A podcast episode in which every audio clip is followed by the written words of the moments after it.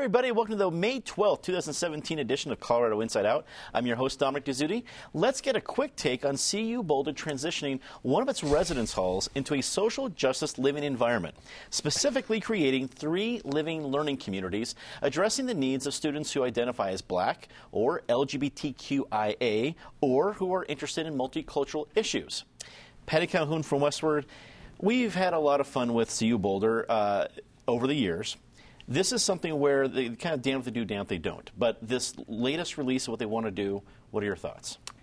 Is it 1973 again? Because certainly when I was at Cornell, that's what they did. They created dorms like that, although uh, I don't remember that they did one for gender issues, but certainly black, multicultural issues. You know, I think things that make for college kids that work out, you don't necessarily have to do it just for ethnic issues or gender issues having affinity groups in certain dorms, I don't think it's a bad idea. David Kopel from the Independence Institute and DU Law School. Where are you on this one? It's obviously illegal if we followed our Colorado Constitution, Article 9, uh, Section 8 from our 1876 Constitution, which was far more progressive and non racist than the current CU leadership uh, says that in public institutions of education, nor shall any distinction or classification of pupils be made on account of race or color. Period. They're creating a segregated dorm. It violates our Constitution. It violates the point of America. It violates the point of a university, which is diversity, where you live and interact with people who are different from you. And they want to put these people in a monoculture. Um, you can argue for or against the idea, uh, but our Constitution provides the conclusive legal answer on CU's racist segregation policy. Eric Sondermann, political analyst. Uh, you don't have to quote the Colorado Constitution from 1876 in your analysis, but I know CU walks that fine line of not doing enough to foster diversity. We've had some other uh, racist problems up at CU that we've talked about. Then also something like this, I'm not sure if it goes too far or not. What do you think? I mean, Boulder has its issues, and more perhaps the city even than the university. But I mean, this one took me by surprise. Is, am I right? This is the university headed by Bruce Benson uh, with a Republican dominated board of regents. So we're now going to take Hallett Hall, which is the hall there. Uh, in question here, turn it, I don't know what they're going to call it, Snowflake Hall or something like that. Personally, I think it is a brilliant idea, and I'd like to do it around this table. I, I think we need affinity groups around this table because every once in a while, David, Patty, Penn, somebody will say something with which I disagree. It makes me profoundly uncomfortable. Uh, and it threatens my well-being. I feel like I need to, you know, go to. Uh, there should be a trigger warning, perhaps, on David before he he talks on occasion. Um, so. You know, who needs diversity around this table? Who needs diversity on college campuses, particularly diversity of opinion and different points of view? I think it is a great idea, and let's start here. well, uh, Penn Tate, attorney at Kutak Rock, and also a longtime state lawmaker, we count on you to uh, wrap it up for us. What are your thoughts? I mean, you're you're, uh, you're very familiar with uh, the town of Boulder and everything the CU does. Is this the right move? Does it deserve what it's been uh, how it's been analyzed so far?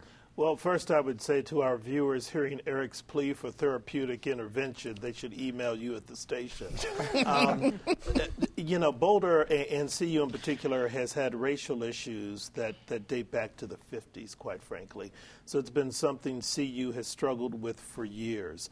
Uh, what I find more interesting will be the student response to this um, action.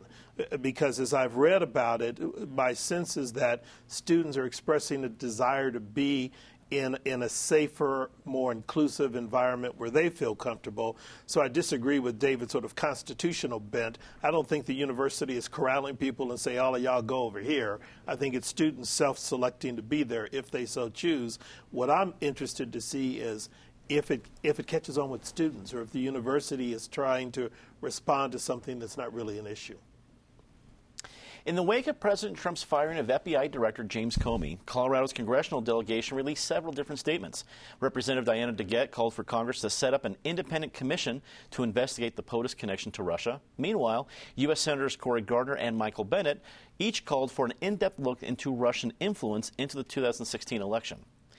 Patty, the cable news shows have beaten the sucker to death, and rightfully so. It's a big issue. So let's concentrate on the effects of, in Colorado and the Colorado delegation. Do you think this was an odd thing for the Colorado, especially the Colorado Republican lawmakers, to have to come up with a statement about uh, on the fly? I know we. I, I, remember the the Twitter feed following Kyle Clark. He was impatiently waiting for a statement from Mike Coffman, or excuse me, it was actually Senator Cory Gardner. Uh, what kind of pickle do you think the situation put uh, that this put uh, Colorado lawmakers in? Well, the same pickle that all lawmakers are in, which is how do you deal with a White House that can't get its story straight and as of yesterday, all of a sudden we found out that it was not because the Assistant Attorney General had done this whole memo about how Comey had to go because of his bad behavior towards Hillary Clinton, and we all believed that. But uh, yesterday, Donald Trump actually told Lester Holt that, well, it was kind of because of this. Comey was going to go because of this Russia and stuff. It was a little hard to parse his sentence, but so Colorado and all le- all legislators need to decide what they're going to say and are they going to call for an independent investigation, which Coffman just did, which is really an interesting move for him. I mean, that's uh, Gardner was calling for investigations, but he wants it to stay with the FBI, whoever might still be left at the FBI. David, do you think GOP candidates are seeing this as something that may follow them as a problem into 2018? We're far away from that election, but we're not far away from the production of campaign ads and everything else that Democrats can be lining up against what should be vulnerable uh, Republican candidates this year, or next year, rather. Yes, there's a national Quinnipiac poll, which on the generic U.S. House ballot gives Dems plus 16, which is enormous. And if, if that held out, that's a tsunami size thing. This is the, uh, and Representative Coffman has agreed with Representative DeGette about an, an independent uh, commission. I would say that, the House investigation has completely collapsed because of ridiculous partisanship among the leadership on both sides. But the, the Senate investigation, where the committee is headed by Grassley, and uh, is much more serious and, and proper. So there, there's some hope for that. Uh, this is a, another example of how Donald Trump represents the complete triumph of Clintonism in the Democratic Party. Uh, you know, not only did he got fired because she's the she, he's the one she blames uh, for her loss, but we have the the same Clinton thing of the principal does something stupid and indefensible, and then gets a lot of bad publicity about it, and the principal's reaction is to throw a tantrum and blame all of his or her aides uh, for not fixing, you know, the problem. It's you, you drive your car um, into Cherry Creek, and you know you start calling and, and yelling at the, at the car mechanic and uh, you know the, the uh, person who, who helped you buy the car with a, with a loan. It's also very Clinton-esque because it is 24 years ago today, I believe, almost April 21st, 2013, when President Bill Clinton fired Bill Sessions, the FBI director who I, th- I, think over the course of the entire course of the FBI had more integrity uh, than anyone else. And it's what the critics said at the time was right. It was a preview for a presidential administration that would be pervaded by sleaze, corruption, lies, cover up, and foreign bribery. Um, so Donald Trump, with this idea that he's going to put this Russia thing behind him by firing Comey, put aside, even if he was a nefarious he's not, a, he may be nefarious, but he's no evil genius, because this is the most spectacular backfire you could imagine to elevate the issue. SpongeBob SquarePants has a better ability to think ahead and, and plan strategically than Trump does. The damage to himself in, in his sub SpongeBob uh, performance this week is, is just to him. But if we were in some foreign crisis, this is not the kind of guy uh, who's displaying the ability uh, to think about things in a uh, even in a short term way. Eric, I don't know if um, Sean Spicer is hiding in a pineapple under the sea, uh, a la SpongeBob SquarePants, but I wouldn't blame him for doing so. Uh, we, are getting accustomed to the fire hose of issues that are coming out of the White House. It was a little weird in the beginning, but now we're just used to a fleet of tweets, everyone having to quote a lot of different sources, people getting caught flat footed within the administration, outside the administration. But outside of D.C. and getting into a place like Colorado, is really a purple state. We're going to have competitive congressional uh, races in 2018, statewide candidates who are not affiliated with D.C., but that's still part of the partisanship. are we going to see some of these bigger issues out of D.C. affect what's going on in Colorado? Oh, absolutely we are. And we have for a number of election cycles now. It used to be a rule decades ago, quote unquote, all politics is local. I almost think that's been turned on its head these days. All politics is national. You have people running for local office. I, I, noticed somebody uh, announced his candidacy, a credible guy, Phil Weiser, announced his candidacy this week for Attorney General of Colorado. Whole platform was standing up to Donald Trump. So you take a local office, it's the opposite of what it was 20 years ago, Dominic. Now everything has become federalized. Donald Trump is a piece of that, but this was going on before Donald Trump. Uh, so many angles of this, and it's been a wild, wild week. And if Donald Trump did not know the reaction that was going to ensue, then he's tone deaf. And whatever other criticisms out there you have of Donald Trump, I don't think he's completely tone deaf. I mean, I think any time that Donald Trump is the center of conversation is in some respects almost a good day for Donald Trump. I mean, uh, in that textbook narcissism or what have you. Um, and Lord knows he is the center of conversation. Again, we are 110 or 115 days in to a 1400 some odd day administration. It is hard to see how this intensity sustains itself. Not only was the firing weird, but the optics that fire that followed it. The next morning, you wake up to see Henry Kissinger with an unannounced, un at least there hadn't been on the official schedule, visit to the Oval Office. And I'm not a Kissinger critic necessarily, um, but A, it's pretty dated. B, it is completely Nixonian. I mean, uh, who staged that one? And then he's ushered out, and you bring in the Russian foreign minister and the Russian ambassador. The optics, and, and uh, the other piece that just fascinates me these days is I have no idea. I used to know, okay, you give me a Democrat, you give me a Republican, and I can sort of predict where they're going to come down on most issues. I have no idea what it means, particularly to be a Republican these days. To be a Republican used to be, he meant you were interested in balanced budgets, you were interested in free trade, you were tough on Russia and skeptical of Russia, and trust but verify with Russia to steal the Reagan line all that's been turned on its head. I have no idea. And whether it's during the Trump administration or what, whatever follows Donald Trump, I have no idea how they redefine what that party is. Pam, we talked about how this could affect the 2018 election here in Colorado because it's supposed to be some pretty tight races. But as Democratic strategists are coming together in these coming months and look at all these variety of issues they could focus on, what's the best way for them to look at it so to not overplay their hand? First, I'm not certain you could overplay this hand. Um, you know, if you're sitting at a poker table and you get four aces or, or a straight flush, you're pretty happy, and this is just about a straight flush. You, you, you know, I, I think what's happening, and to go to David's point about the Quinnipiac poll, um, this president is doing more to injure the Republican Party brand and candidates for that party than than any possible thing I could have imagined. So I don't know if you can overplay it because he keeps giving you issue after issue, and it's not just the the substance of the issue is not enough. I mean, did the president and his campaign have inappropriate conversations or ties with Russia? The cover up is worse. And bungling the cover up is even far worse than that. So now the problem is did you do something wrong? But now you're showing a complete lack of integrity and an inability to tell the truth. And so that ripples throughout. And, and, and what I think we're going to see happen is we start moving into this next cycle is Colorado is a purple state.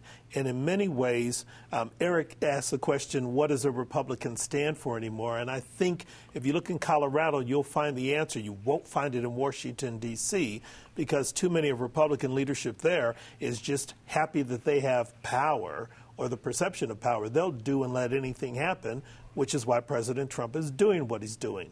But here locally, it's why Cory Gardner and Mike Coffman or others are saying, we've been backed into a corner. We don't have a choice. This guy's just off the chain. Time for an independent investigation. We need to maintain some personal accountability and credibility to the people of Colorado. And that's what I think you'll see happening. But they're going to have to do some heavy rowing because this president isn't making it easy for anyone who has the Republican brand right now. The 2017 legislative session ended this week without major fanfare, but with some significant compromises passed over the year. Some high profile last minute bills failed to pass, but the mood as the session ended was generally upbeat as neither party seemed to get much of its agenda through this year. However, Governor Hickenlooper is toying with the idea of calling a special session to address issues he feels were not tackled in the regular session. David, specifically, Governor Hickenlooper is looking at the the fact that the Colorado Energy Office is not funded after July, and the fact that he feels transportation funding wasn't addressed appropriately. Is that enough to call a special session? It, it's up to him, so sure. Uh, but I, I, think, as uh, Senate President Grantham said, it's not going to change any results. Everything he's, he wants, they talked about before, and chose not to implement what he wanted. The governor's energy office, um, which is right, it's it's not like a cabinet department or something like that. It's it's under his immediate thumb, and it does not was not eliminated, but the, the funding was reduced to compared to how big it was. Um, that's that's been one of the biggest uh, sources of money wasting in Colorado government for years. Uh, Roy Romer used it to park his campaign manager uh, between elections to head the energy office. Frank DeFilippo, now a, a, who's been a lobbyist for many years, but was in the state legislature uh, a couple decades ago, uh, tried to kill it, and you know, it was one of his regrets that he wasn't able to, to get it. If you want to find a place that, that, that's wasting money and doing very little to accomplish it, its purported objectives, um, other than patronage, um, that, that's a, a, a, good place to start. Uh, the legislature did some good things. They passed a bill to require free speech on public university campuses after at, for example, Republican students from CU testified, oh, that when, when somebody protests a right wing speaker, well, they can have the protest right outside the door of the building, which is fine as long as they're peaceful and they don't disrupt it. But when we dis, uh, wanted to protest a pro abortion speaker, they put us three buildings away so nobody could see us and the speaker didn't have to even look at our presence um, on the way in, into the building. Uh, they also passed an important reform of the Open Records Act so that people uh, can get into this electronic era uh, open records requests fulfilled in an electronic form rather than some photocopy. Eric, your highlights in the main session and the likelihood of a special session. My highlights of the main session are I think this was an incremental session, which stands in pretty good contrast to the last couple sessions, which I think have been stalemate sessions. So, no, neither party got their whole agenda, and you wouldn't expect that in a split, divided legislature like this. But there were issues move forward, and I think it does stand in, in good contrast to recent sessions. David hit a couple: the, uh, the, the free college campus free speech bill, the Open Records Act in a digital age, the charter school equalization funding of uh, charter schools that went through at the last minute is a very positive step forward for Colorado, and obviously the big bill. I forget the uh, Senate Bill 267, which was the macro compromise at the end that had hospital provider fee, funding for rural hospitals, road funding, and uh, some education funding. Many pieces tied into that. In terms of special session, I thought um, the President Grantham's comment was telling, both in terms of what the outcome of the special session would be, but in terms of the implicit criticism of Governor Hickenlooper that if he really wanted to engage, he had plenty of opportunities to engage during the regular session. John Hickenlooper has a very different style. He's never going to be confused with the Roy Romer or Bill Owens or people who are much more hands on in terms of the sausage making process. He tends to be more hands off. Now he's thinking of special session. He's he's thought of that before at the end of other sessions and has always backed away from it. We'll see what he comes up with this weekend. Penn, as a lawmaker, you were involved in a few special sessions. Is do you think there's enough meat here for Governor Hickenlooper to actually call a special session, and will it amount to anything? Uh, meat is irrelevant. What there isn't is the political will. As a practical matter, a governor can't call a special session unless you know going in that you have basically a deal worked out on the issues you want to cover. Uh, during my time when I served, I think I did four special sessions, and every time we knew we were going to be called, we also knew that someone was working with the governor's office on a piece of legislation, and the question was what it looked like and whether there'd be enough votes to pass it. So, as a, he can think about it all he wants. He's not going to do it unless he knows he can get the things accomplished he wants.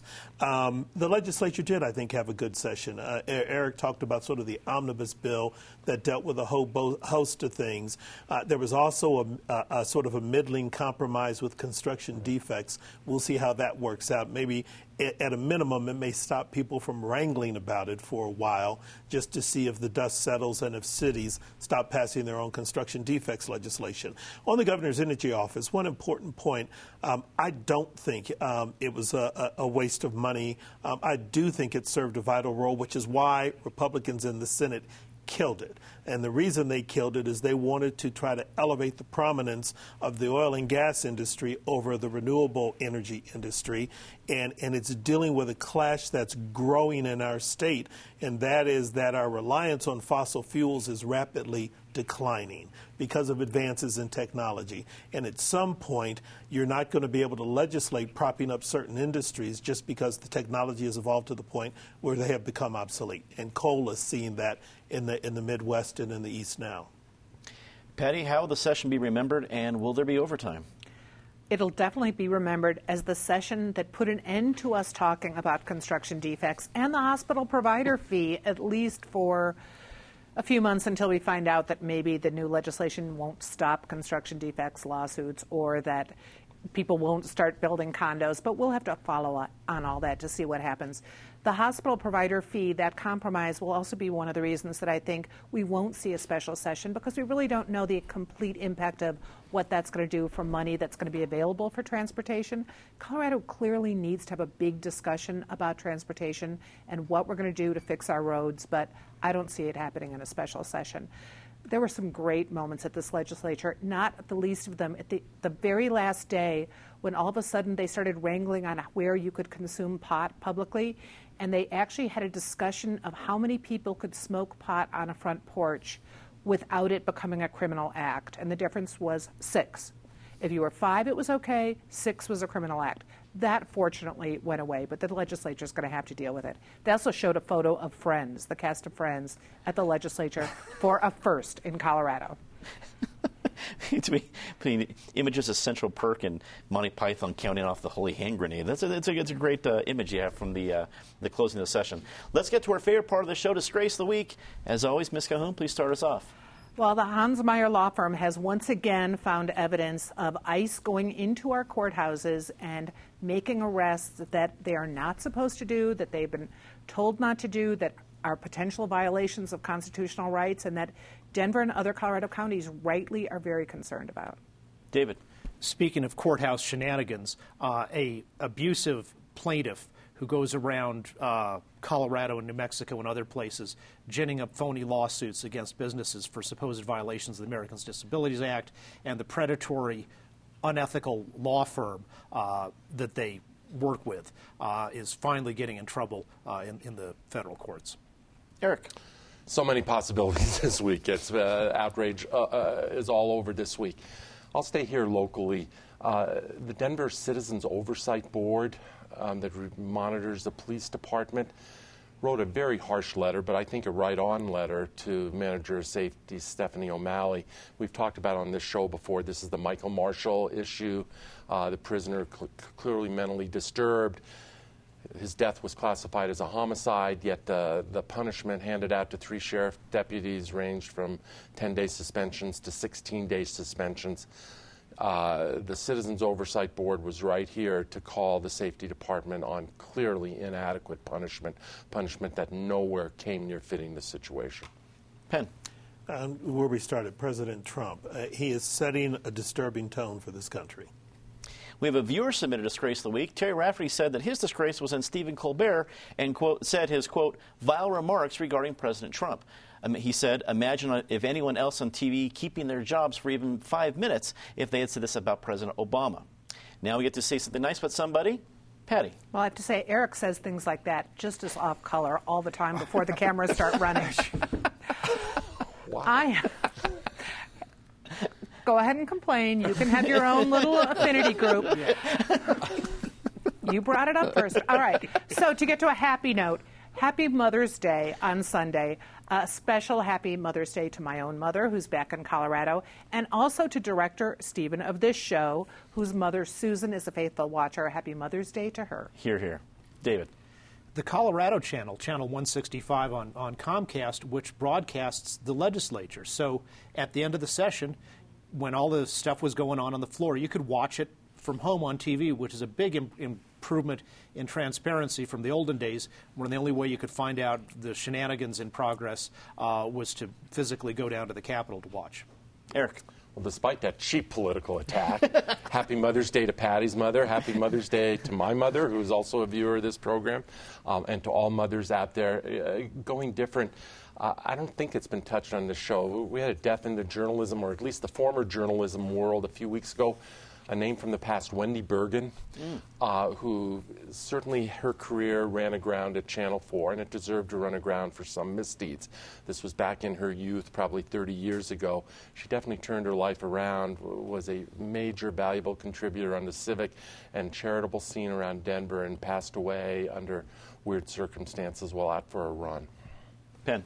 I'm not dumb. Happy Mother's Day to all the mothers and grandmothers out there. Happy Mother's Day, Mama, to my wife, to Mrs. Nylon. Happy Mother's Day. But also, I just want to give a shout out to the General Assembly. Um, for our legislators who work so hard, I'm trying to make this a better state. I think they had a good session. Well, I'll make it unanimous by saying uh, say something nice about my mom as well. So a big fan of the show, and uh, I always seem to do a good job, at least according to my mom. So it's always nice to hear. That's all the time we have tonight. Thanks for tuning in. Be sure to check out a night, a great night of programming this upcoming Wednesday night when we feature our Royal Trifecta. Three great programs looking at the royal family. As always, be sure to check out our podcast on iTunes and for our CIO post game segment on Twitter and Facebook. For everyone here at, at Channel 12, I'm Dominic Dezzutti. Thank you very much for watching. Good night. You.